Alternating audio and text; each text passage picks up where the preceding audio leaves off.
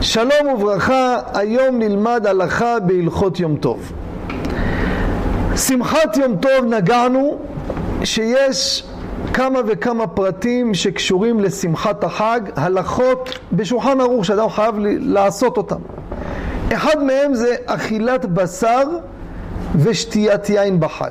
זה הלכה שהיא חובה. הלכה למעשה, כיוון שבעוונות הרבים אין לנו עדיין בית המקדש ואין לנו בשר שלמים, אז אין חובה לאכול בשר. שמחת יום טוב בבשר זה רק בשר שלמים. שהיה קורבן בבית המקדש, אז השמחה היא בבשר. כמובן, גם כשאין בשר שלמים ואין חובה, אבל יש הידור גדול לאכול בשר. עד כדי כך מרן הרב עובדיה כותב, להדר לאכול בשר בהמה, לא עוף או דג. אפשר גם עוף וגם דג. אבל לכתחילה בשר בהמה זה מביא שמחה. אם אדם הזה קשה לו טעמי בריאות או לא אוהב, יוצא ידי חובה בעוף או בזה. יין יותר חובה מאשר בשר. יין צריך לשתות יין.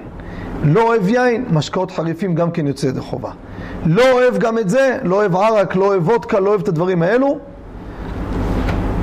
יש על מי לסמוך, יוצא גם כן ששותה מיץ ענבים. לכתחילה לשתות רביעית, מי שקשה לו, שותה קצת מה שלא רגיל, גם בזה מקיים שמחת יום טוב, שדה דין בכל ימות, ימים טובים של החגים, לאכול שמחת יום טוב, שזה בשר ויין, כפי שאמרתי.